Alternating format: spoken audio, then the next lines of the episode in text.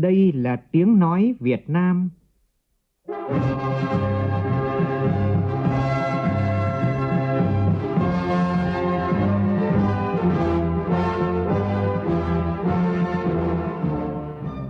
là tiếng nói Việt Nam, phát thanh từ Hà Nội, thủ đô nước Cộng hòa xã hội chủ nghĩa Việt Nam.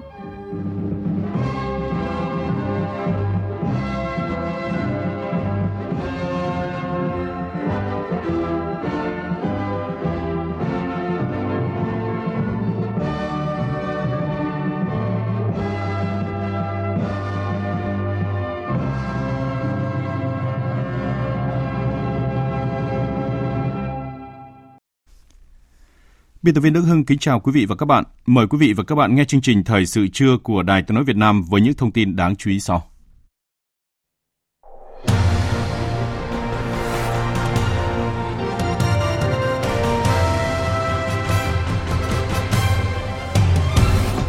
Chủ tịch nước Võ Văn Thưởng và phu nhân chủ trì lễ đón chính thức Tổng thống Philippines và phu nhân thăm cấp nhà nước tới Việt Nam. Hội trợ Xuân Giáp Thìn năm 2024 với chủ đề Xuân Giáp Thìn nghìn quà Tết chính thức khai mạc sáng nay tại Hà Nội. Tuyến đường đèo Fran, cửa ngõ thành phố Đà Lạt đi về thành phố Hồ Chí Minh và các tỉnh thành phố phía Nam sẽ được thông xe vào ngày mai 31 tháng 1. Trong phần tin thế giới, Mỹ tuyên bố sẽ thực hiện tất cả các hành động cần thiết để bảo vệ quân đội Mỹ sau cuộc tấn công bằng máy bay không người lái tại căn cứ ở Jordani. Triều Tiên tiếp tục phóng nhiều tên lửa hành trình. Đây là vụ phóng tên lửa hành trình thứ ba của Triều Tiên chỉ trong vòng một tuần này.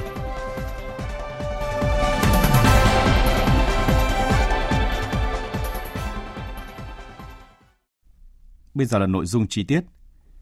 Thưa quý vị và các bạn, sáng nay, Chủ tịch nước Võ Văn Thưởng và phu nhân đã chủ trì lễ đón Tổng thống nước Cộng hòa Philippines Ferdinand Romualdez Marcos và phu nhân thăm cấp nhà nước đến Việt Nam – đây là chuyến thăm Việt Nam đầu tiên của Tổng thống Ferdinand Romualdez Marcos kể từ khi ông nhậm chức và cũng là chuyến thăm đầu tiên của Tổng thống Philippines đến Việt Nam sau 7 năm.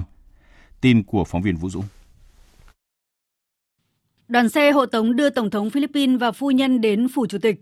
Chủ tịch nước Võ Văn Thưởng và phu nhân đón Tổng thống tại nơi đỗ xe, bắt tay nhiệt liệt chào mừng Tổng thống dẫn đầu đoàn cấp cao Cộng hòa Philippines thăm cấp nhà nước tới Việt Nam – trong tiếng nhạc chào mừng, Chủ tịch nước Võ Văn Thưởng mời Tổng thống Philippines bước lên bục danh dự, quân nhạc cử quốc thiều hai nước.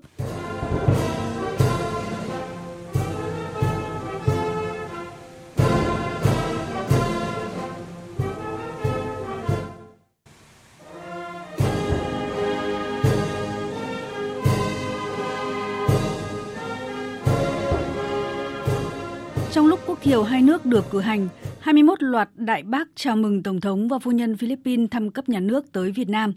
Đây là nghi thức thể hiện sự coi trọng của chuyến thăm. Tiếp đó, đội trưởng đội danh dự trân trọng mời Tổng thống Philippines và Chủ tịch nước Võ Văn Thưởng duyệt đội danh dự Quân đội Nhân dân Việt Nam. Tiếp đó, hai nhà lãnh đạo giới thiệu thành phần đoàn cấp cao hai nước tham dự lễ đón. Sau phần nghi thức lễ đón, hai nhà lãnh đạo dẫn đầu đoàn cấp cao hai nước tiến hành hội đàm – Tại trụ sở chính phủ, Thủ tướng Phạm Minh Chính đã tiếp Tổng thống Philippines Ferdinand Romualdez Marcos đang thăm cấp nhà nước tới Việt Nam. Tin của phóng viên Vũ Khuyên. Thủ tướng Phạm Minh Chính hoan nghênh Tổng thống Marcos lần đầu tiên thăm cấp nhà nước và ngay trước thềm Tết cổ truyền của Việt Nam, góp phần thúc đẩy quan hệ hữu nghị và hợp tác nhiều mặt Việt Nam-Philippines. Thủ tướng Chính phủ đã chúc mừng đất nước Philippines dưới sự điều hành của Tổng thống Marcos tiếp tục đạt được nhiều thành tựu kinh tế xã hội to lớn, giúp Philippines duy trì tăng trưởng GDP thuộc nhóm những quốc gia phát triển nhanh nhất khu vực, nâng cao chất lượng cuộc sống của người dân và củng cố vị thế trên thị trên trường quốc tế. Tổng thống Philippines bày tỏ ngưỡng mộ những thành tựu phát triển kinh tế xã hội vượt bậc của Việt Nam những năm qua, khẳng định Philippines luôn coi trọng và mong muốn đưa quan hệ đối tác chiến lược hai nước phát triển lên tầm cao mới. Để tiếp tục đưa quan hệ hai nước đi vào chiều sâu và thực chất, hai bên nhất trí tiếp tục tăng cường trao đổi đoàn cấp cao và các cấp, khẳng định việc gặp gỡ thường xuyên giữa các nhà lãnh đạo hai nước góp phần củng cố tăng cường lòng tin chính trị, đồng thời góp phần thúc đẩy toàn diện hợp tác song phương. Hai bên cũng nhất trí sớm triển khai đầy đủ các cơ chế hợp tác song phương, ra soát toàn diện chương trình hành động triển khai quan hệ đối tác chiến lược giai đoạn 2019-2024 và xây dựng chương trình hành động giai đoạn mới. Hai bên trao đổi các biện pháp tăng cường hợp tác kinh tế nhằm đưa kim ngạch thương mại hai chiều sớm đạt 10 tỷ đô la Mỹ, tạo môi trường thuận lợi cho kinh doanh và đầu tư, nhất là các lĩnh vực hai bên cùng có nhu cầu và thế mạnh như công nghệ chế biến, cơ sở hạ tầng, công nghiệp phụ trợ ô tô, năng lượng tái tạo, nông nghiệp công nghệ cao, vân vân. Về thương mại, Thủ tướng Chính phủ khẳng định Việt Nam luôn coi đây là một trong những lĩnh vực hợp tác quan trọng với Philippines, không chỉ vì lợi ích kinh tế mà còn gắn liền với mục tiêu bảo đảm an ninh lương thực. Đề nghị hai bên triển khai hiệu quả bản ghi nhớ về hợp tác thương mại gạo vừa được ký kết nhân dịp này. Về hợp tác quốc phòng an ninh, hai nhà lãnh đạo khẳng định sẽ tiếp tục phát huy vai trò của cơ chế hợp tác quốc phòng an ninh và hợp tác biển, sớm nối lại cơ chế Ủy ban hỗn hợp cấp Thứ trưởng Ngoại giao về biển và đại dương, nâng cao hiệu quả phối hợp tuần tra chung, tìm kiếm cứu nạn trên biển cũng như tăng cường hợp tác phòng chống ma túy và các loại tội phạm khác như tội phạm công nghệ cao, tội phạm kinh tế. Tổng thống Marcos nhất trí với đề nghị của Thủ tướng Phạm Minh Chính về việc đẩy mạnh hợp tác trên các lĩnh vực còn nhiều tiềm năng như giáo dục, đào tạo, du lịch văn hóa, giao lưu nhân dân, hợp tác địa phương, khuyến khích mở thêm các chuyến bay thẳng, nối liền các địa danh nổi tiếng giữa hai nước.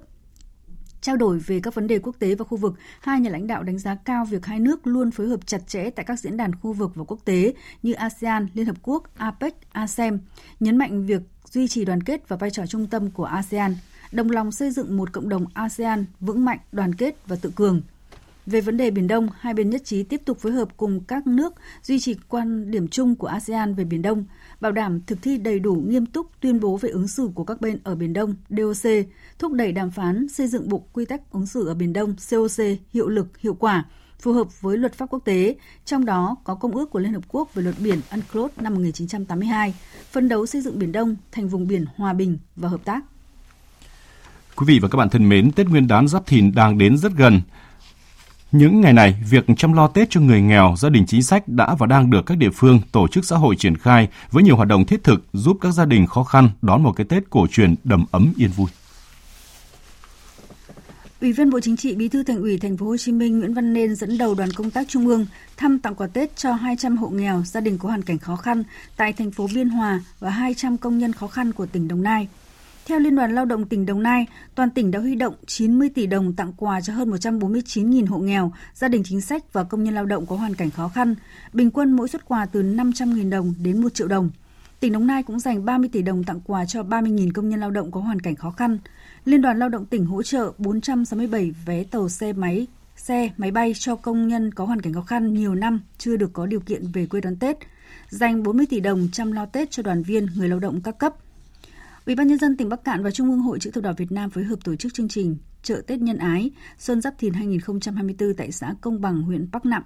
Trong chương trình, các cơ quan đơn vị tặng 500 xuất quà Tết cho hộ nghèo, gia đình khó khăn của xã Công Bằng theo hình thức tham gia gian chợ Tết nhân ái, lựa chọn các phần quà gồm nhu yếu phẩm thiết yếu. Tổng trị giá chương trình là 500 triệu đồng từ nguồn kết nối các tổ chức cá nhân và nhà hảo tâm. Dịp Tết cổ truyền Giáp Thìn năm nay, Ban đại diện Hội Thánh Cao Đài Tây Ninh tỉnh Tiền Giang đã trích nguồn quỹ trên 640 triệu đồng để tặng quà Tết cho người dân nghèo, tín đồ tại 30 họ đạo trong tỉnh. Tại hội nghị sơ kết hoạt động đạo sự năm 2023 diễn ra hôm nay, giáo hữu Thái Sĩ Thanh, trưởng Ban đại diện Hội Thánh Cao Đài Tây Ninh tại tỉnh Tiền Giang cho biết, hoạt động từ thiện xã hội tiếp tục được đẩy mạnh trong thời gian tới nhằm góp phần cùng với chính quyền đoàn thể địa phương chăm lo những hoàn cảnh khó khăn. Cái phương hướng năm tới của Hội Thánh Cao Đài Tòa Thánh Tây Ninh tại tỉnh Tiền Giang này sẽ à, phổ biến cho các họ đạo chia sẻ những cái phần quà cho những gia đình khó khăn đó. Năm nay thì à, tổng tổng kết tới giờ này được 642 triệu 225 ngàn đồng. À, những phần quà có cho những hộ nghèo trong đạo như ngoài đời dịp Tết Nguyên đáng này năm tới chúng tới tiếp tục sẽ làm hơn năm nay nữa. Cắt cho được năm cái căn nhà tình nghĩa ở trong tỉnh Tiền Giang Nguồn phí này thì đồng đảo với mạnh thường quân đóng góp và tụi gia đình khó khăn đó, nhận quà rồi ta rất là mừng. Nghĩa tình quân dân vùng biên giới Sơn La thêm gắn kết bền chặt bởi tình cảm sự quan tâm sẻ chia trong những ngày Tết cận kề, đặc biệt là những món quà ý nghĩa từ chuỗi sự kiện Xuân Biên phòng ấm lòng dân bản, là lời tri ân đến đồng bào các dân tộc đã đồng lòng góp sức bảo vệ giải đất biên cương của Tổ quốc. Phản ánh của phóng viên Lê Hạnh.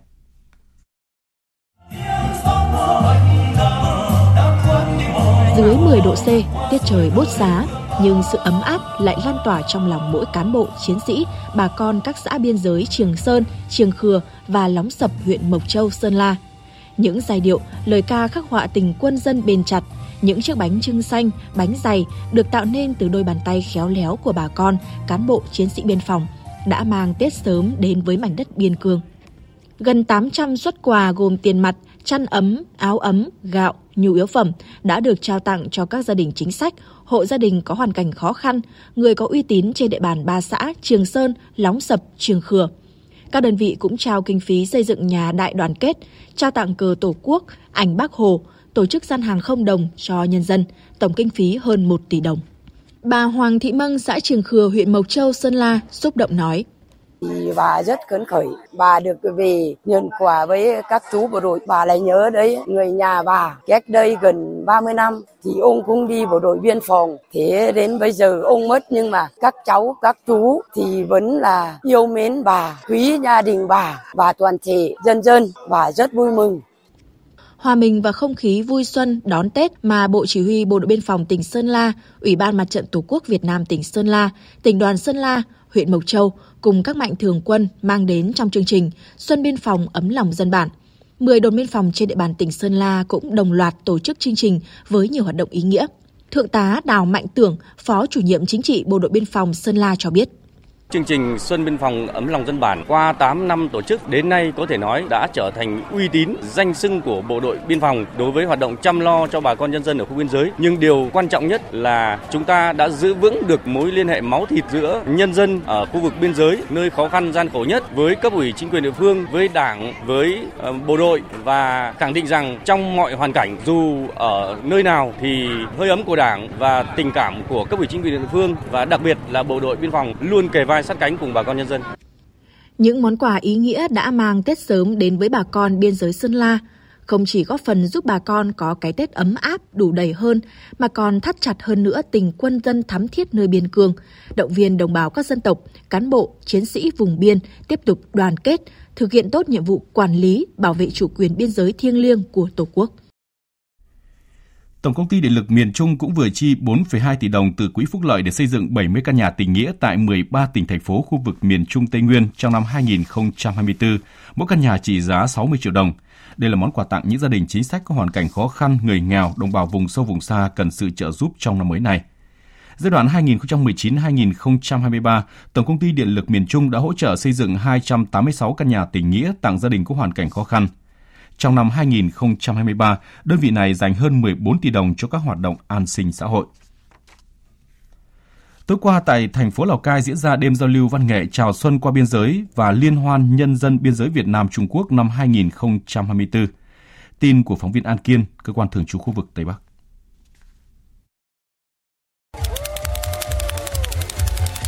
Dự đêm giao lưu có đông đảo đại diện cấp ủy, chính quyền Lào Cai và phía Châu Hồng Hà, tỉnh Vân Nam, Trung Quốc, đại diện Tổng lãnh sự quán Việt Nam tại Côn Minh và đông đảo nhân dân du khách.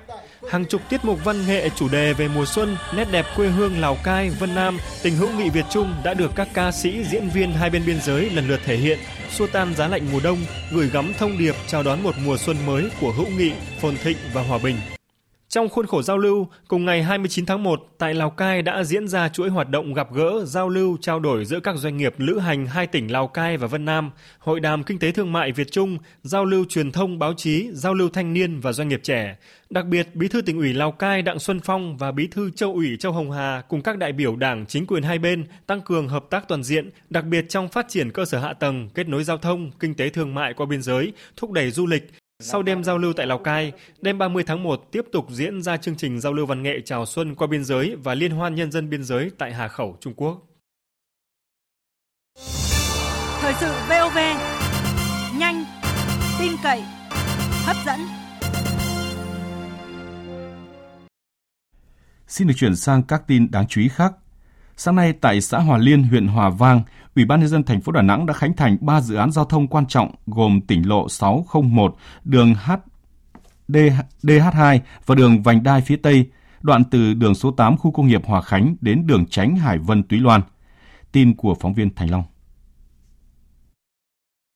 Công trình nâng cấp cải tạo tỉnh lộ 601 có điểm đầu giao với tỉnh lộ 602, đi qua các xã miền núi Hòa Sơn, Hòa Liên, Hòa Bắc, huyện Hòa Vang, điểm cuối giáp với địa phận tỉnh Thừa Thiên Huế. Công trình này do Ban Quản lý Dự án Đầu tư xây dựng công trình giao thông Đà Nẵng làm chủ đầu tư, dài hơn 35 km, tổng mức đầu tư 725 tỷ đồng. Đây là tuyến giao thông huyết mạch nối ba xã Hòa Sơn, Hòa Liên và Hòa Bắc huyện Hòa Vang và là trục giao thông chính theo hướng Bắc Nam, kết nối và tạo thuận lợi cho nhân dân đi lại và thúc đẩy phát triển kinh tế xã hội. Ông Đoàn Ngọc Cẩm 70 tuổi ở xã Hòa Sơn, huyện Hòa Vang rất vui khi công trình này kịp hoàn thành trước Tết. Mưa lũ rồi đầu nhất là mùa mưa, đi không được, vấn đề đi lại rất khó khăn. Khi mình đường làm rồi thì đi có thuận lợi. Vắng ở đất nước của mình đổi mới mà, nhân đường này cũng cũng đổi mới luôn. Cũng nhân đường lên tắt công mọi thứ đều là hết. Từ nếp sống đời sống của nhân dân, tinh thần nói chung là kia cũng là hết. Cũng trong sáng nay, Ủy ban nhân dân thành phố Đà Nẵng khánh thành đường DH2 dài gần 9 km, điểm đầu giao với quốc lộ 14G và điểm cuối giao với tỉnh lộ 602. Đây là tuyến giao thông huyết mạch kết nối các khu dân cư phía Bắc với trung tâm hành chính huyện và khu dân cư phía Nam, phía Tây của huyện Hòa Vang.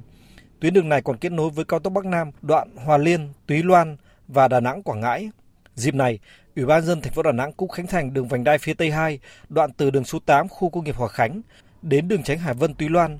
Công trình dài 4,6 km, có điểm đầu giao với đường số 8 khu công nghiệp Hòa Khánh và điểm cuối giao với tuyến tránh Hải Vân Túy Loan. Đường vành đai phía Tây 2 kết nối với cảng Liên triều đang xây dựng và các khu công nghiệp Liên triều, Hòa Khánh. Ông Lê Trung Trinh, Chủ tịch Ủy ban dân thành phố Đà Nẵng khẳng định: Các công trình giao thông được khánh thành hôm nay đều là những công trình động lực trọng điểm của thành phố, góp phần hết sức quan trọng trong thúc đẩy phát triển kinh tế xã hội khu vực phía Tây thành phố.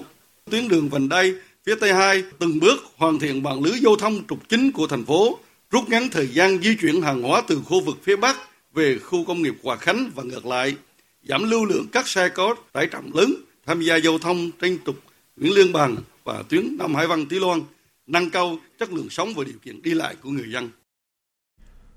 Ủy ban nhân dân tỉnh Lâm Đồng vừa có văn bản hỏa tốc thống nhất cho thông xe và phân luồng giao thông tuyến đường đèo Fran cửa ngõ thành phố Đà Lạt đi về thành phố Hồ Chí Minh và các tỉnh thành phố phía Nam vào ngày mai 31 tháng 1. Đây là dự án rất quan trọng của tuyến giao thông cửa ngõ thành phố Đà Lạt kết nối cảng hàng không quốc tế Liên Khương, đồng thời kết nối cao tốc dầu dây Liên Khương sắp hình thành, trở thành tuyến giao thông huyết mạch nối tỉnh Lâm Đồng với thành phố Hồ Chí Minh và các tỉnh phía Nam. Theo đó, cho phép tất cả phương tiện giao thông trừ ô tô tải lưu thông hai chiều trên tuyến đường đèo Bren bắt đầu từ 8 giờ ngày mai. Lãnh đạo Ủy ban nhân dân tỉnh giao công an tỉnh chỉ đạo lập chốt giao thông trên tuyến đường đèo Bren, hướng dẫn giao thông, trực đảm bảo an toàn và điều tiết giao thông trong thời gian từ ngày 31 tháng 1 đến hết ngày 3 tháng 2 năm 2024 và từ ngày 10 tháng 2 đến hết ngày 12 tháng 2, tức là ngày mùng 1, mùng 2 và mùng 3 Tết Nguyên đán. Dự án đầu tư nâng cấp mở rộng đèo Brent khởi công từ ngày 10 tháng 2 năm 2023. Dự án này có tổng chiều dài 7,4 km, quy mô 4 làn xe với tổng mức đầu tư là 553 tỷ đồng từ nguồn ngân sách địa phương. Trước khi được cải tạo mở rộng nâng cấp, tuyến đèo Brent thường xuyên bị tắc đường ùn ứ giao thông dịp lễ Tết và ngày nghỉ, gây nên nỗi ám ảnh cho người tham gia giao thông, nhất là du khách từ các tỉnh thành phố phía Nam lên thành phố Đà Lạt. Với chủ đề Xuân Giáp Thìn nghìn quả Tết, Hội trợ Xuân Giáp Thìn năm 2024 chính thức khai mạc sáng nay tại khu hội trợ triển lãm giao dịch kinh tế và thương mại số 489 Hoàng Quốc Việt, Hà Nội. Đây là hoạt động văn hóa thương mại do Trung tâm xúc tiến thương mại nông nghiệp, Bộ Nông nghiệp và Phát triển nông thôn tổ chức vào dịp Tết Nguyên đán nhằm tăng cường hoạt động xúc tiến thương mại, thúc đẩy tiêu thụ sản phẩm của các doanh nghiệp hợp tác xã tại thị trường nội địa. Với chủ đề Xuân Giáp Thìn nghìn qua Tết, hội trợ có quy mô trên 100 gian hàng tiêu chuẩn và hơn 1.000 m2 sàn trưng bày, với sự góp mặt của hơn 100 đơn vị doanh nghiệp đến từ các sở nông nghiệp phát triển nông thôn, chi cục quản lý chất lượng nông lâm sản và thủy sản, các doanh nghiệp, hợp tác xã, các viện, trung tâm nghiên cứu, các cơ sở sản xuất nông sản, hàng thủ công mỹ nghệ, làng nghề truyền thống thuộc tỉnh thành phố trong cả nước. Hội trợ trưng bày giới thiệu và bán các sản phẩm của hơn 20 tỉnh thành phố trong cả nước như là Hà Nội, Thành phố Hồ Chí Minh, Điện Biên, Nghệ An, Quảng Nam, Hưng Yên, Hải Phòng, Yên Bái, Quảng Ngãi, Bình Thuận, Thanh Hóa, Yên Bái, Thái Nguyên, Quảng Ninh. Đặc biệt với diện tích 1.000 m2 sàn trưng bày ngoài trời mở cửa từ ngày 25 tháng 1 năm 2023 sẽ là nơi giới thiệu các loại hoa cây cảnh góp phần dệt nên những màu sắc rực rỡ để phục vụ nhu cầu chơi hoa cây cảnh Tết của người dân thủ đô và các tỉnh lân cận. Thưa quý vị và các bạn, thời điểm này trên các tuyến phố, các hàng hoa cây cảnh đã được mang xuống phố để phục vụ người dân mua sắm trưng Tết. Tuy nhiên, theo các tiểu thương, đến thời điểm này, dù lượng khách xem đến đến xem đông, nhưng người mua ít và hoa cây cảnh bán rất chậm. Ghi nhận của phóng viên Kim Thanh tại Hà Nội.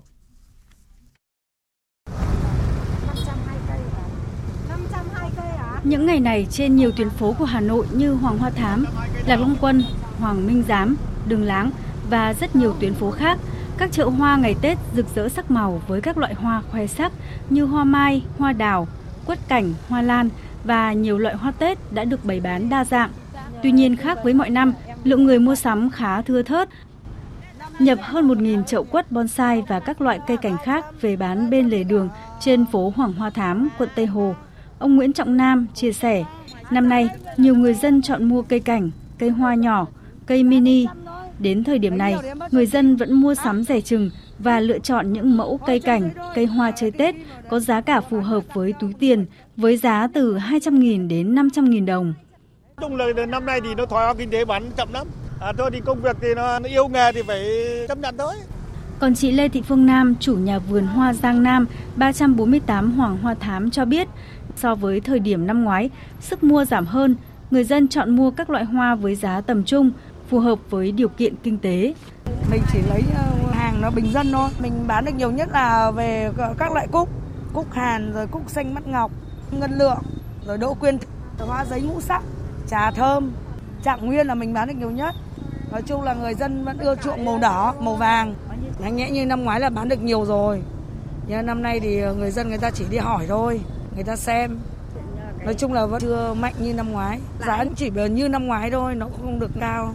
Chủ yếu bây giờ các nhà hàng đã, còn chắc là sang tuần người dân đi mua sắm.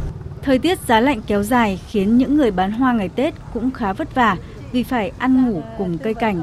Theo anh Hoàng Bá Mạnh, bán quất cảnh ở đường Lạc Long Quân, quận Tây Hồ, Hà Nội, đã đặt mua hơn 350 chậu quất cảnh tứ liên nên phải cố gắng bán hết trước Tết. Năm nay nhu cầu của khách thì thường thọ chơi cây nhỏ nhiều hơn cây to. Giá cả cũng hợp lý, với thường năm nay kinh tế nó cũng hơi khó khăn đấy.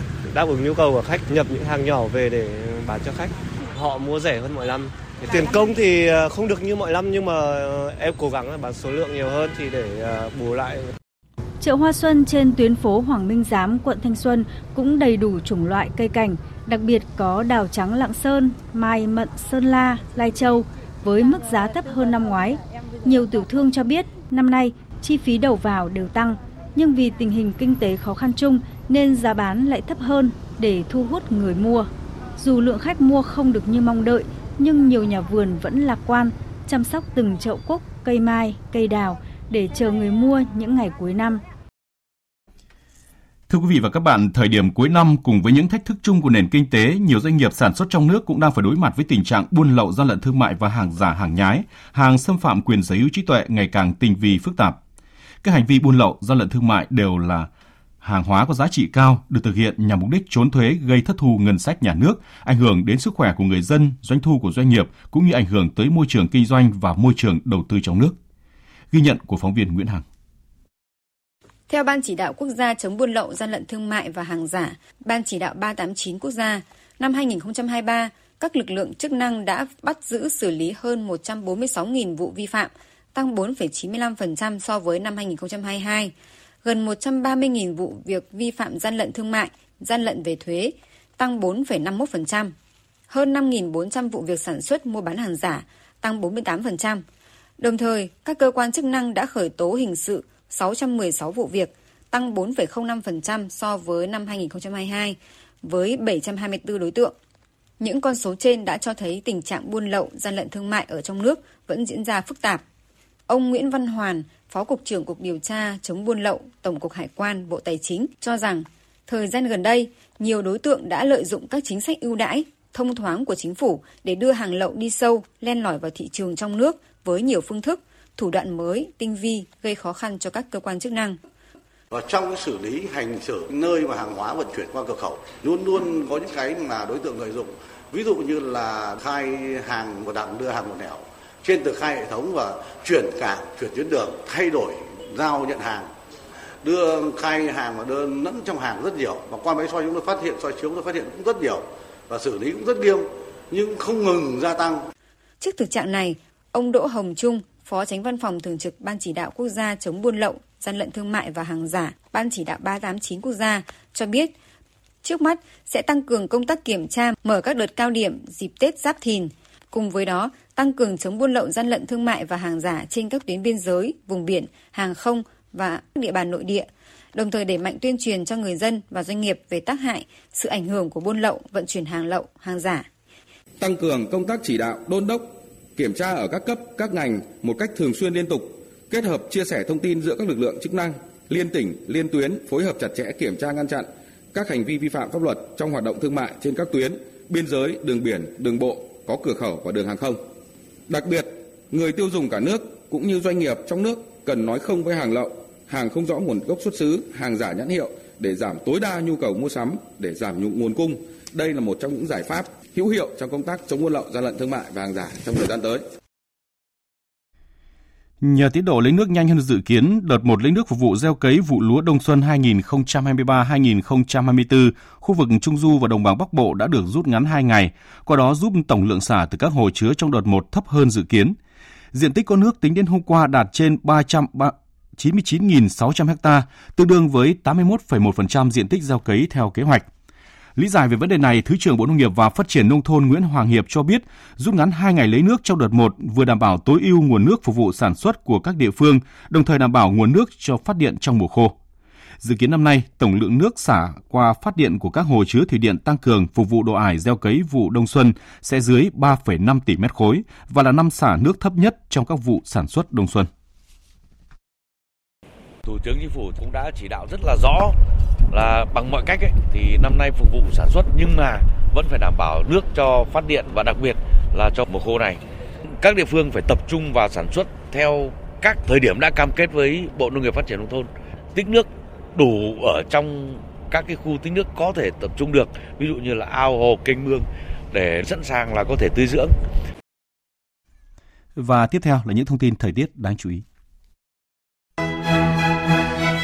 Thưa quý vị, khu vực Bắc Bộ trong đó có thủ đô Hà Nội nhiệt độ đang có xu hướng tăng lên. Trưa và chiều nay hưởng nắng với mức nhiệt cao nhất khoảng 21 độ. Các tỉnh Thanh Hóa đến Bình Định trưa và chiều nay giảm mây trời nắng, tối có mưa vài nơi. Các khu vực khác cơ bản ngày nắng. Nam Bộ có nơi nắng nóng với nhiệt độ cao nhất có nơi trên 34 độ. Về chiều tối và đêm có mưa rào vài nơi. Dự báo đến cuối tuần nhiệt độ ở Bắc Bộ có thể lên tới mức 26 độ. Sau đó từ khoảng ngày mùng 4 đến mùng 6 tháng 2, tức 24 đến 27 tháng Chạp sẽ xuất hiện không khí lạnh. Tuy nhiên khả năng có cường độ yếu. Vì vậy, thời tiết dịp Tết tại Bắc Bộ đến Nghệ An nhiều khả năng có mưa nhỏ, mưa phùn vào đêm và sáng và ở ngưỡng trời rét. Các khu vực khác tại Trung Bộ có mưa vài nơi, Tây Nguyên và Nam Bộ phổ biến ít mưa, ngày nắng giáo. Còn trên Biển Đông chưa có dấu hiệu xuất hiện của bão hay áp thấp nhiệt đới. Chương trình Thời sự trưa xin được tiếp tục với phần tin thế giới. Sáng nay Triều Tiên tiếp tục phóng nhiều tên lửa hành trình chỉ hai ngày sau khi phóng thử tên lửa hành trình từ bờ biển phía đông. Theo hãng tin Yonhap của Hàn Quốc, Hội đồng Tham mưu trưởng Liên quân Hàn Quốc cho biết quân đội đang tăng cường giám sát và cảnh giác, đồng thời phối hợp chặt chẽ với Mỹ để theo dõi các dấu hiệu cũng như là hoạt động tiếp theo của Triều Tiên. Đây là vụ phóng tên lửa hành trình thứ ba của Triều Tiên chỉ trong vòng một tuần nay. Trước đó, ngày 28 tháng 1, Triều Tiên đã phóng thử một tên lửa hành trình chiến lược ở ngoài khơi bờ biển phía đông. Chỉ vài ngày sau khi phóng thử tên lửa này lần đầu về phía Hoàng Hải ngày 24 tháng 1. Bộ trưởng Quốc phòng Mỹ Lloyd Austin tuyên bố sẽ thực hiện tất cả các hành động cần thiết để bảo vệ quân đội Mỹ sau cuộc tấn công bằng máy bay không người lái khiến ba quân nhân Mỹ thiệt mạng và hàng chục người khác bị thương tại Jordani. Theo Bộ trưởng Quốc phòng Mỹ Lloyd Austin, Tổng thống Mỹ Joe Biden và nước Mỹ sẽ không tha thứ cho các cuộc tấn công nhằm vào quân đội nước này, và Mỹ đang cố gắng xác minh lý do vì sao 350 binh sĩ tại căn cứ ở Jordani lại không thể ngăn chặn được vụ tấn công bằng máy bay không người lái. Được biết ít nhất 34 người đã bị thương trong vụ tấn công tại Jordani. 8 nạn nhân đã phải sơ tán khỏi Jordani để chữa trị. Theo người phát ngôn Hội đồng An ninh Quốc gia Mỹ John Kirby, chính quyền Tổng thống Mỹ Joe Biden đang xem xét các biện pháp đáp trả vụ tấn công. Tuy nhiên, người này cũng thừa nhận Mỹ không muốn một cuộc chiến tranh rộng lớn hơn với Iran hay tại khu vực Trung Đông. Trong khi đó, Thủ tướng Anh Rishi Sunak hôm qua cũng kêu gọi Iran hạn chế các hành động làm leo thang tình hình. Tuy nhiên, Iran đã bác bỏ trách nhiệm liên quan đến các vụ tấn công tại Jordani. Người phát ngôn Bộ Ngoại giao Iran Nasser Kanani cho biết. Các nhóm kháng chiến trong khu vực không nhận lệnh từ Cộng hòa Hồi giáo Iran trong các quyết định và hành động của họ. Cộng hòa Hồi giáo Iran không hoan nghênh sự phát triển xung đột trong khu vực và chúng tôi không can thiệp vào các quyết định của các nhóm kháng chiến về cách hỗ trợ đất nước Palestine, lặp đi lặp lại những cáo buộc vô căn cứ cho rằng Iran có vai trò trong các vụ tấn công là một âm mưu lôi Mỹ vào một cuộc chiến mới trong khu vực và kích động nước này leo thang căng thẳng và khủng hoảng. Tổng thư ký Tổ chức Hiệp ước Bắc Đại Tây Dương NATO Jens Stoltenberg cũng cho rằng Iran đang gây bất ổn trong khu vực với việc ủng hộ lực lượng Houthi tại Yemen, tấn công các tàu đi qua Biển Đỏ. Hội đồng Liên minh châu Âu EU đã quyết định tiếp tục gia hạn các biện pháp trừng phạt kinh tế nhằm vào Nga thêm 6 tháng cho đến ngày 31 tháng 7 này. Tuyên bố của Hội đồng Liên minh châu Âu nêu rõ quyết định này được đưa ra do liên quan đến cuộc xung đột Nga-Ukraine hiện nay. Liên minh châu Âu cho biết thêm chừng nào cuộc xung đột này còn tiếp diễn, liên minh này sẽ vẫn duy trì tất cả các biện pháp hiện có và áp đặt các biện pháp bổ sung nếu cần thiết. Trong khi đó, Bộ trưởng Đầu tư Anh Dominic Johnson đã thảo luận với Thứ trưởng Tài chính Mỹ Gali Iadeyemo về quy trình tịch thu tài sản đóng băng của Nga. Theo đó, quan điểm của Anh là phải cần thận trọng và mọi quy trình hành động phải có sự phối hợp trên phạm vi quốc tế, phù hợp với luật pháp quốc tế. Theo Bộ trưởng Đầu tư Anh, nước này cũng cần phải bảo vệ uy tín và hình ảnh một quốc gia an toàn và ổn định để đầu tư. Tuần trước, Bộ trưởng Tài chính Bỉ và Bộ trưởng Ngoại giao Luxembourg cũng đều cho rằng các quốc gia cần phải hết sức thận trọng khi thảo luận về việc tịch thu tài sản của Nga, đồng thời cảnh báo nếu hành động này có thể gây ra những bất ổn tài chính trên phạm vi toàn cầu, ảnh hưởng đến uy tín của Liên minh châu Âu trên trường quốc tế, thậm chí có thể khiến các nhà đầu tư rút tiền khỏi châu Âu vì lo ngại tài sản của họ cũng sẽ bị tịch thu. Thủ tướng Italia bà Giorgia Meloni vừa công bố kế hoạch Ma Tây trị giá 5,5 tỷ euro để đánh thức châu Phi thông qua hợp tác tăng cường về năng lượng và hỗ trợ đầu tư phát triển. Đổi lại, Italia mong muốn châu Phi sẽ giúp hạn chế dòng người di cư vào nước này. Mạnh Hà, phóng viên thường trú Đài tiếng nói Việt Nam tại Pháp đưa tin. Tại hội nghị thượng đỉnh Italia và các nước châu Phi diễn ra ngày 29 tháng 1 tại thủ đô Roma, Thủ tướng Italia bà Giorgia Meloni đã công bố kế hoạch Mattei với trọng tâm là thúc đẩy các thỏa thuận hợp tác về năng lượng giữa Italia và các quốc gia châu Phi. Theo kế hoạch này, Italia sẽ dành ngân sách ban đầu là 5,5 tỷ euro, tương đương 6 tỷ đô la Mỹ, phân bổ dưới hình thức các khoản vay, tài trợ và bảo lãnh để hỗ trợ các quốc gia châu Phi khai thác các nguồn tài nguyên thiên nhiên và trở thành nhà xuất khẩu năng lượng. Bên cạnh ưu tiên số 1 về năng lượng, Italia cũng sẽ giúp các quốc gia châu Phi phát triển các lĩnh vực công nghiệp thực phẩm, giao thông, cơ sở hạ tầng, y tế, giáo dục hay môi trường. Thủ tướng Italia bà Giorgia Meloni hy vọng kế hoạch Mattei sẽ giúp kinh tế châu Phi phát triển, đời sống người dân được cải thiện và từ bỏ ý định di cư bất hợp pháp sang châu Âu. Đồng thời cũng nhấn mạnh, kế hoạch Mattei sẽ khuyến khích các quốc gia châu Phi ký với Italia các thỏa thuận tiếp nhận lại số người di cư bị từ chối. Điều cần phải làm ở châu Phi là xây dựng sự hợp tác và các mối quan hệ chiến lược nghiêm túc trên cơ sở bình đẳng chứ không phải những kẻ xâm mồi. Điều cần làm ở châu Phi là bảo vệ quyền không phải di cư trước quyền có thể di cư và điều này chỉ được thực hiện bằng các khoản đầu tư và chiến lược. Hội nghị thượng đỉnh giữa Italia và các quốc gia châu Phi đã thu hút sự tham dự của hơn 25 nhà lãnh đạo châu Phi, Liên minh châu Phi, lãnh đạo các định chế châu Âu như Ủy ban châu Âu, Hội đồng châu Âu, Quốc hội châu Âu, cũng như đại diện của các tổ chức quốc tế như Liên Hợp Quốc, Ngân hàng Thế giới hay Quỹ tiền tệ quốc tế IMF. Australia vừa công bố kế hoạch xây dựng tuyến đường sắt cao tốc đầu tiên tại nước này nối trung tâm kinh tế Sydney với thành phố cảng Newcastle. Hôm nay, Bộ trưởng Cơ sở Hạ tầng và Giao thông của Australia Catherine King ra thông báo cho biết nước này sẽ chi gần 79 triệu đô la Úc để xây dựng tuyến đường sắt cao tốc nối thành phố Sydney với thành phố Newcastle. Theo thông tin ban đầu, tuyến đường sắt cao tốc sẽ rút ngắn thời gian di chuyển dài khoảng 140 km giữa hai thành phố từ 2 tiếng rưỡi xuống còn 45 phút. Bộ trưởng Catherine King khẳng định tuyến đường sắt cao tốc này sẽ thay đổi cách đi lại giữa hai thành phố và mở ra cơ hội để phát triển kinh tế ở khu vực nông thôn. Tuyến đường sắt cao tốc Sydney-Newcastle là tuyến đường sắt cao tốc đầu tiên trong kế hoạch xây dựng mạng lưới đường sắt cao tốc ở bờ đông của nước này. Lại có thêm một lãnh đạo cấp cao của ngành công nghiệp quân sự Trung Quốc bị xóa bỏ tư cách ủy viên chính hiệp toàn quốc, nghĩa là cơ quan cố vấn chính trị của nước này. Phóng viên Bích Thuận, thường trú tại Trung Quốc đưa tin. Người vừa bị xóa bỏ tư cách ủy viên chính hiệp toàn quốc là ông Vương Tiểu Quân, cựu viện trưởng Viện Nghiên cứu Công nghệ tên lửa đẩy Trung Quốc, gọi tắt là CALT. Theo Tân Hoa Xã, quyết định trên được xem xét và thông qua tại hội nghị chủ tịch lần thứ 13 của Ủy ban Toàn quốc Hội nghị Hiệp thương Chính trị Nhân dân, gọi tắt là Chính hiệp Toàn quốc, tức Mặt trận Trung Quốc khóa 14, tổ chức ngày 29 tháng Giêng tại Bắc Kinh. Tài liệu công khai cho thấy, CALT thành lập ngày 16 tháng 11 năm 1957, trực thuộc Tập đoàn Khoa học và Công nghệ Hàng không Vũ trụ Trung Quốc. CALT là nơi khai sinh ra ngành công nghiệp hàng không vũ trụ Trung Quốc, cũng là cơ sở phát triển, thử nghiệm và sản xuất vũ khí đạn đạo và tên lửa đẩy lâu đời nhất và lớn nhất nước này. Trước đó hồi cuối tháng 12 năm ngoái, tại hội nghị chủ tịch lần thứ 12 của Chính hiệp Toàn quốc Trung Quốc khóa 14, ba lãnh đạo doanh nghiệp quốc phòng hàng đầu nước này cũng bị loại khỏi cơ quan cố vấn chính trị quốc gia. Đó là các ông Ngô Yên Sinh, Chủ tịch Tập đoàn Khoa học và Công nghệ Hàng không Vũ trụ Trung Quốc, công ty phát triển các hệ thống tên lửa và tàu vũ trụ. Lưu Thạch Tuyền, Chủ tịch Tập đoàn Công nghiệp Binh khí Trung Quốc, nhà sản xuất thiết bị quân sự hàng đầu, và Vương Trường Thanh, Phó Tổng Giám đốc Tập đoàn Công nghiệp và Khoa học Hàng không Vũ trụ Trung Quốc. Cả ba công ty này đều thuộc sở hữu nhà nước và đóng vai trò quan trọng trong ngành công nghiệp quốc phòng Trung Quốc. Chính hiệp toàn quốc Trung Quốc đã không nêu lý do xóa bỏ tư cách ủy viên của những người này. Hãng xe ô tô lớn nhất của Nhật Bản đã phải tạm đình chỉ dây chuyền sản xuất tại 4 nhà máy ở nước này. Nguyên nhân của vụ việc được xác nhận là do những bất thường được phát hiện trong các thử nghiệm chứng nhận cho động cơ diesel tại một chi nhánh trực thuộc của gã khổng lồ sản xuất xe ô tô này. Phóng viên Đài tiếng Việt Nam thường trú tại Nhật Bản đưa tin. Phát biểu tại một cuộc họp báo, Chủ tịch tập đoàn Toyota, ông Tsuneharu Sato cho biết, tập đoàn này đã quyết định đình chỉ 6 dây chuyền sản xuất tại 4 nhà máy ô tô ở các địa phương của Nhật Bản cho đến ngày 1 tháng 2 tới. Nguyên nhân đi đến quyết định này là do những bất thường được phát hiện trong các thử nghiệm chứng nhận cho động cơ diesel. Những động cơ này được phát triển bởi Toyota Industry, một chi nhánh của gã khổng lồ Toyota.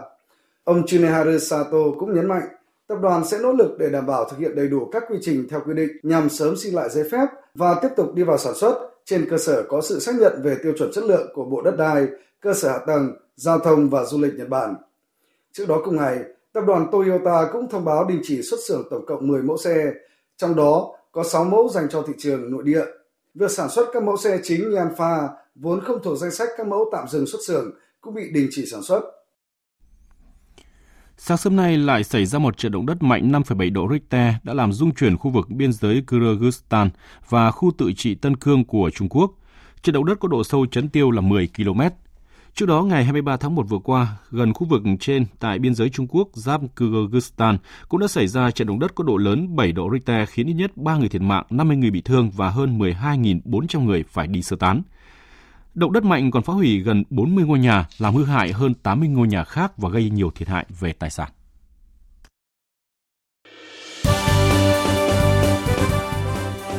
Thời sự tiếng nói Việt Nam Thông tin nhanh Bình luận sâu Tương tác đa chiều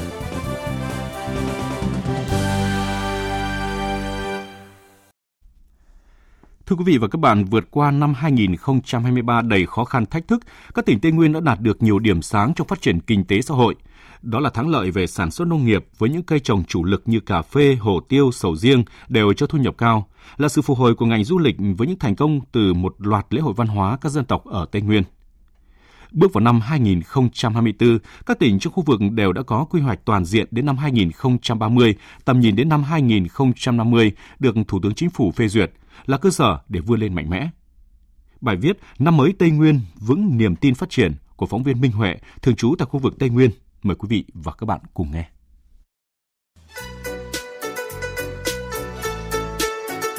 Trong căn nhà lấp lánh ánh đèn nháy, cây mai vàng rực rỡ, ông Triệu Văn Hạnh ở xã Econex, huyện Cống Bách, tỉnh Đắk Lắk phấn khởi.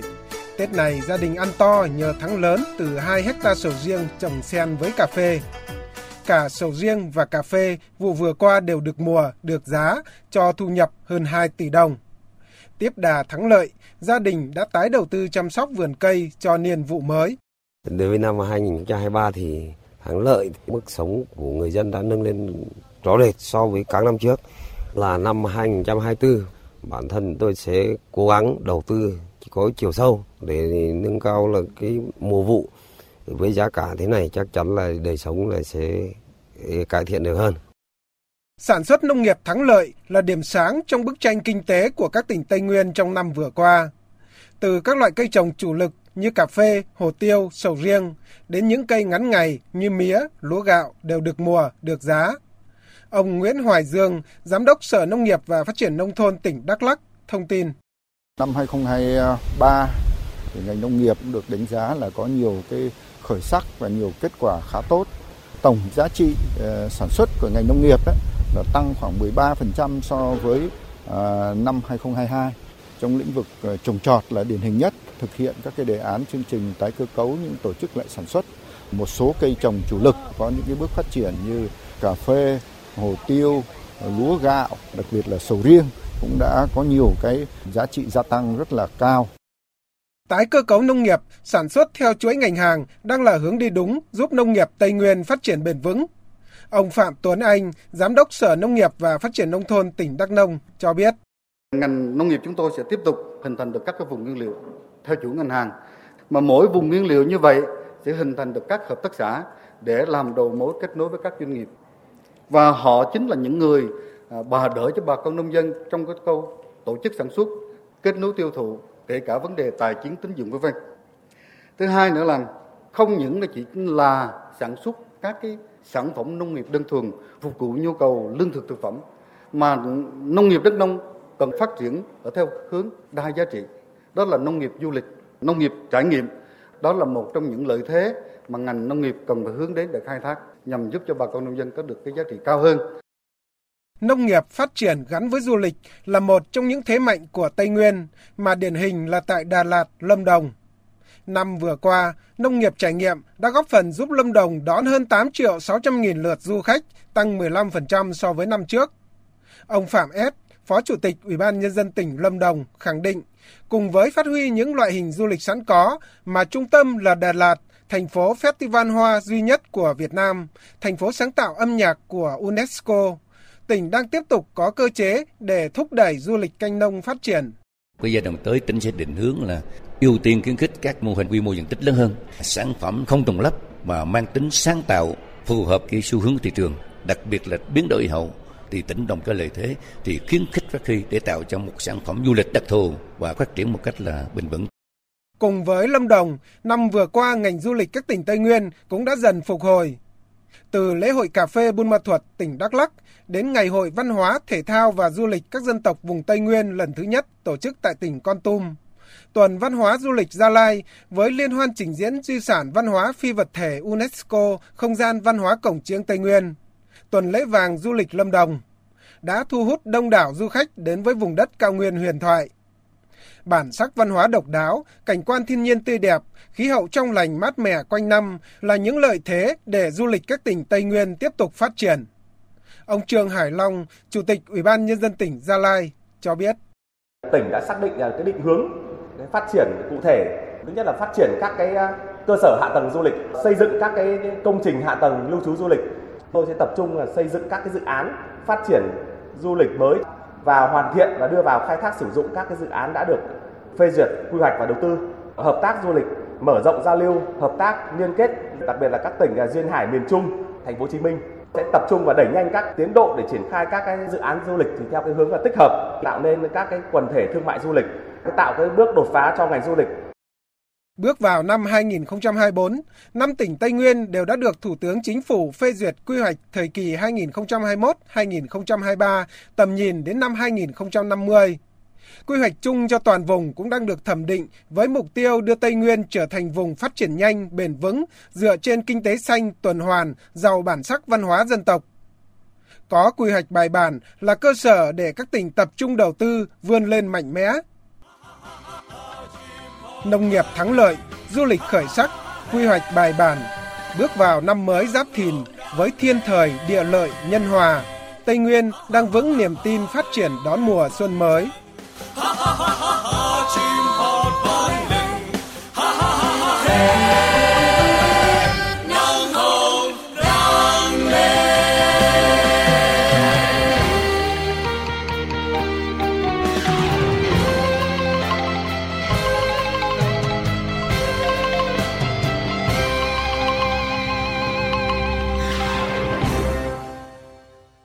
Tiếp tục chương trình thời sự trưa nay là trang tin đầu tư tài chính và bản tin thể thao.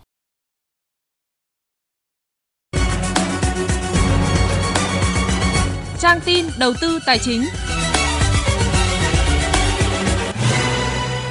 Thưa quý vị và các bạn, giá vàng SJC tại Hà Nội hôm nay niêm yết mua vào ở mức 74 triệu 300 nghìn đồng một lượng, bán ra là 76 triệu 820 nghìn đồng một lượng. Công ty vàng bạc đá quý Bảo Tín Minh Châu niêm yết giá vàng dòng Thăng Long mua vào ở mức 63 triệu 980 nghìn đồng một lượng, bán ra là 65 triệu 80 nghìn đồng một lượng. Trên thị trường ngoại tệ, tỷ giá trung tâm hôm nay được Ngân hàng Nhà nước công bố là 24.023 đồng đổi một đô la, giảm 13 đồng so với phiên trước đó. Những ngày cuối năm, hàng loạt gói tín dụng ưu đãi lãi suất thấp được các ngân hàng thương mại tung ra để kích cầu nhu cầu vay vốn tín dụng. Ngân hàng Nhà nước cho biết, hiện mặt bằng lãi suất tiền gửi và cho vay mới tại các ngân hàng đã về mức thấp nhất trong 20 năm qua. Thống kê mới nhất cho thấy, lãi suất huy động bình quân của các ngân hàng hiện chỉ 3,9% một năm. Lãi suất cho vay bình quân với giao dịch mới phát sinh là 6,7% một năm, giảm trên 2 điểm phần trăm so với cuối năm 2022. Trên thị trường chứng khoán, phiên giao dịch sáng nay, tâm lý nghỉ Tết sớm càng thể hiện rõ trên thị trường khi thanh khoản vẫn chỉ ở mức thấp và nhà đầu tư không mạo hiểm đặt lệnh giao dịch với biên độ cao. Các nhóm ngành phần lớn chỉ tăng nhẹ và áp lực phân hóa diễn ra khá mạnh, khiến VN Index rằng co nhẹ quanh tham chiếu sau hơn một giờ giao dịch. Kết thúc phiên giao dịch sáng nay, VN Index đạt mức 1.175,92 điểm, HNX Index đạt mức 229,11 điểm. Đầu tư tài chính, biến cơ hội thành hiện thực. Đầu tư tài chính, biến cơ hội thành hiện thực. Thưa quý vị và các bạn, năm 2024 là năm đánh dấu sự đảo chiều về chính sách tiền tệ của Cục Dự trữ Liên bang Mỹ Fed và nhiều ngân hàng trung ương trên thế giới, từ chính sách thắt chặt sang nới lỏng. Các chuyên gia nhận định những yếu tố vĩ mô tác động, thị trường chứng khoán Việt Nam có thể diễn biến theo hai kịch bản với hai tiềm năng tăng rất khác biệt, ghi nhận của phóng viên Đài Tiếng Nói Việt Nam qua ý kiến của một số chuyên gia. Theo đó, kịch bản tích cực có thể xảy ra khi được sự ủng hộ của dòng tiền và chỉ hé lộ vào 6 tháng cuối năm nay. Điểm tích cực trong cả hai kịch bản rủi ro giảm giá sâu của VN Index kể từ ngưỡng hiện tại là khó xảy ra do định giá của hầu hết cổ phiếu vốn hóa lớn đang ở mức thấp. Đầu tiên, kịch bản cơ sở VN Index từ 1.000 đến 1.280 điểm xảy ra khi kinh tế Mỹ hạ cánh mềm nhưng lạm phát dài dẳng. Fed chỉ bắt đầu cắt giảm lãi suất từ quý 3 năm 2024 với tốc độ cắt giảm chậm ở mức 0,75 5% trong năm nay. Tăng trưởng GDP của Việt Nam đạt 5,6%, lãi suất đồng Việt Nam tiếp tục duy trì ở mức thấp. Nhiều ý kiến chuyên gia cho rằng vì quy mô thị trường chứng khoán Trung Quốc là rất lớn nên không tránh được việc các nhà đầu tư sẽ đặt câu hỏi liệu đà giảm lần này có tác động thế nào tới thị trường lân cận, trong đó có Việt Nam. Ông Nguyễn Tuấn Anh, nhà sáng lập công ty tư vấn chứng khoán Firepace cho biết. Tôi cho rằng là việc lây lan này chắc là sẽ không có tác động nhiều. Lý do là bởi vì là sức khỏe các cái doanh nghiệp niêm yết trên sàn chứng khoán Việt Nam ở mức tương đối tốt.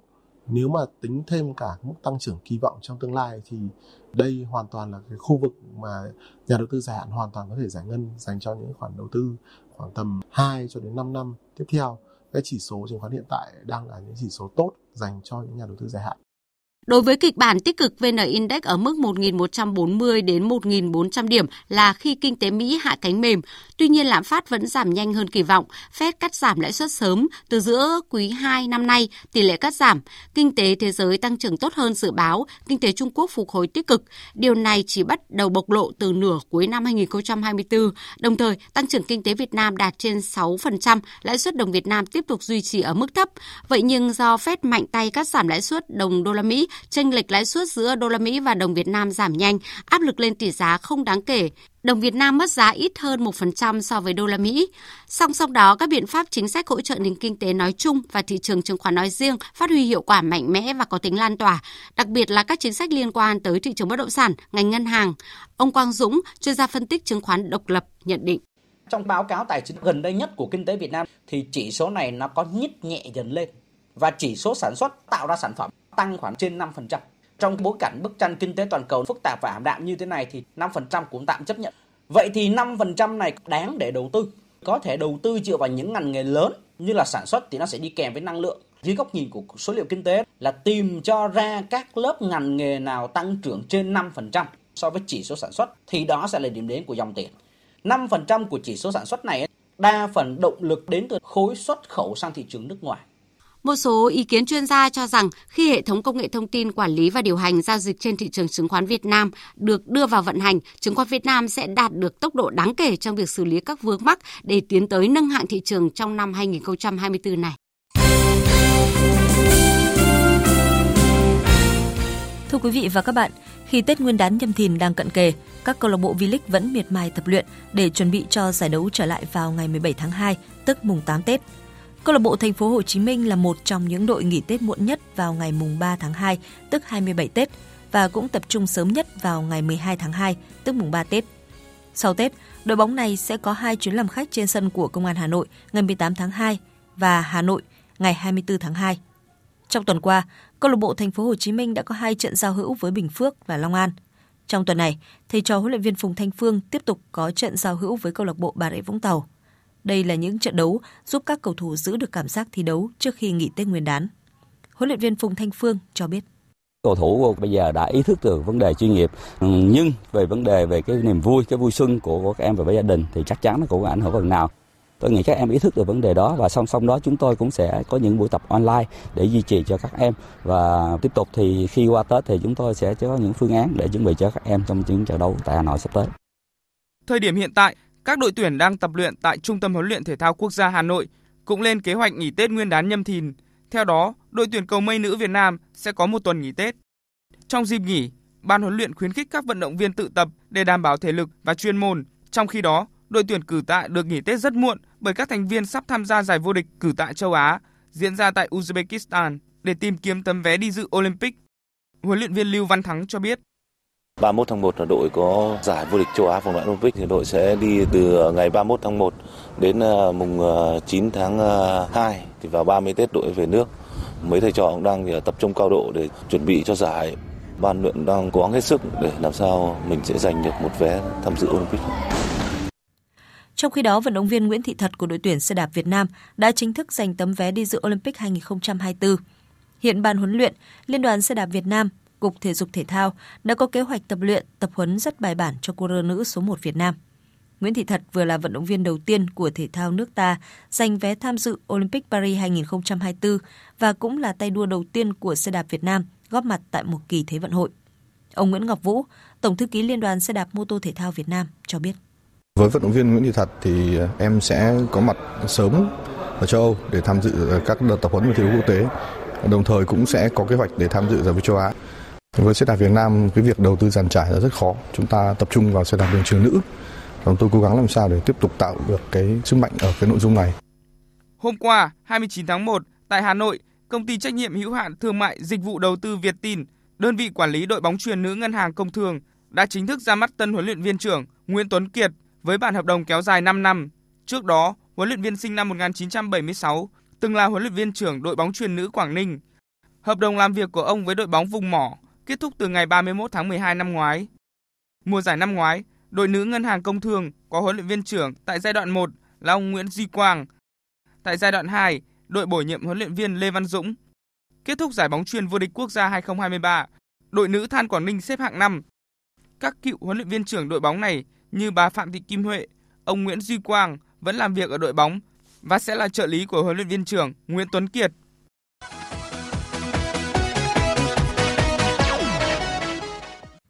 Dạng sáng mai, vòng 22 giải bóng đá ngoại hạng Anh khởi tranh.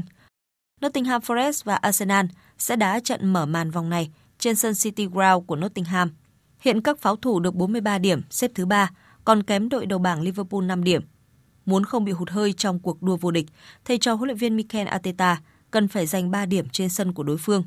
Nhà cầm quân sinh năm 1982, người Tây Ban Nha cho rằng Tôi nhận thấy những gì chúng tôi có thể làm được ở trận đấu này. Chúng tôi đã có sự chuẩn bị tốt. Huấn luyện viên của họ, Nuno Espirito Santo là người rất giỏi. Chúng tôi đã gặp nhiều khó khăn mỗi khi đá trên sân của họ trong hai mùa giải vừa qua. Chúng tôi sẽ phải chơi thật tốt để đánh bại họ. Trong khi đó, đội đang đứng thứ tư trên bảng xếp hạng là Aston Villa sẽ có cuộc tiếp đón Newcastle United. Hiện Aston Villa có 43 điểm và thứ bậc của đội chủ sân Villa Park sẽ thay đổi sau vòng đấu này nếu họ đánh bại được Newcastle United bởi sáng sáng mai, Man City không ra sân. Huấn luyện viên Unai Emery của Aston Villa chia sẻ. Đây sẽ là trận đấu khó khăn. Chúng tôi cần phải cẩn trọng trong các tình huống cố định, phạt góc và đá phạt vì họ có những cầu thủ chuyên nghiệp trong các tình huống cố định. Chúng tôi phải kiểm soát tốt mọi thứ và chơi có tổ chức cũng như mạnh mẽ trong những tình huống một chọi một. Tôi nghĩ đây là một trận đấu thực sự thú vị. Chúng tôi sẽ cố gắng thể hiện phong độ tốt nhất của mình. Chúng tôi muốn truyền cảm hứng tích cực tới các cổ động viên. Sáng sáng mai còn diễn ra ba cặp đấu khác khi Fulham đọ sức với Everton, Luton Town đấu với Brighton và Crystal Palace chạm trán Sheffield United. Dự báo thời tiết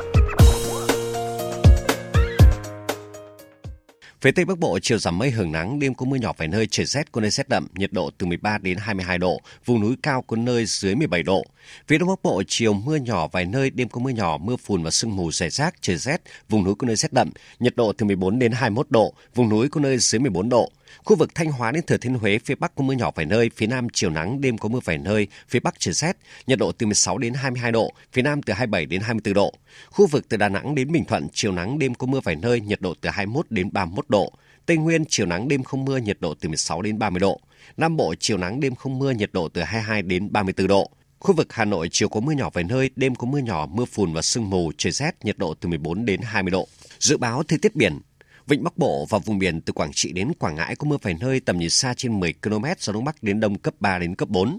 Vùng biển từ Bình Định đến Ninh Thuận và vùng biển từ Bình Thuận đến Cà Mau có mưa vài nơi tầm nhìn xa trên 10 km, gió đông bắc cấp 4 đến cấp 5, có lúc cấp 6, giật cấp 7 cấp 8 biển động. Vùng biển từ Cà Mau đến Kiên Giang và Vịnh Thái Lan không mưa, tầm nhìn xa trên 10 km, gió đông bắc đến đông cấp 4 đến cấp 5. Khu vực Bắc Biển Đông có mưa vài nơi tầm nhìn xa trên 10 km, gió đông bắc đến đông cấp 4 đến cấp 5. Riêng vùng biển phía đông bắc có gió đông bắc cấp 5 có lúc cấp 6, giật cấp 7 cấp 8 biển động. Khu vực giữa Biển Đông và khu vực quần đảo Hoàng Sa thuộc thành phố Đà Nẵng không mưa, tầm nhìn xa trên 10 km, gió đông bắc cấp 4 đến cấp 5. Khu vực Nam Biển Đông và khu vực quần đảo Trường Sa thuộc tỉnh Khánh Hòa có mưa vài nơi, tầm nhìn xa trên 10 km, gió đông bắc cấp 5, riêng vùng biển phía Tây có lúc cấp 6, giật cấp 7 cấp 8, biển động. Quý vị và các bạn đang nghe chương trình Thời sự trưa của Đài Tiếng nói Việt Nam. Trước khi kết thúc chương trình, chúng tôi xin tóm lược một số tin chính vừa phát sóng. Sáng nay, Chủ tịch nước Võ Văn Thưởng và phu nhân chủ trì lễ đón Tổng thống nước Cộng hòa Philippines Ferdinand Marcos và phu nhân thăm cấp nhà nước đến Việt Nam. Việt Nam và Philippines thiết lập quan hệ ngoại giao năm 1976, ký tuyên bố chung thiết lập quan hệ đối tác chiến lược năm 2015 và ký chương trình hành động triển khai quan hệ đối tác chiến lược giai đoạn 2019-2024. Thời gian qua, hợp tác hai nước toàn diện trên mọi lĩnh vực và đạt kết quả tích cực, trong đó kinh tế là một trọng tâm hợp tác với kim ngạch thương mại song phương năm 2023 đã hơn 7 tỷ đô la Mỹ. Ủy ban nhân dân tỉnh Lâm Đồng vừa có văn bản hỏa tốc thống nhất cho thông xe và phân luồng giao thông tuyến đường đèo Pren cửa ngõ thành phố Đà Lạt đi về thành phố Hồ Chí Minh và các tỉnh thành phố phía Nam vào ngày mai 31 tháng 1.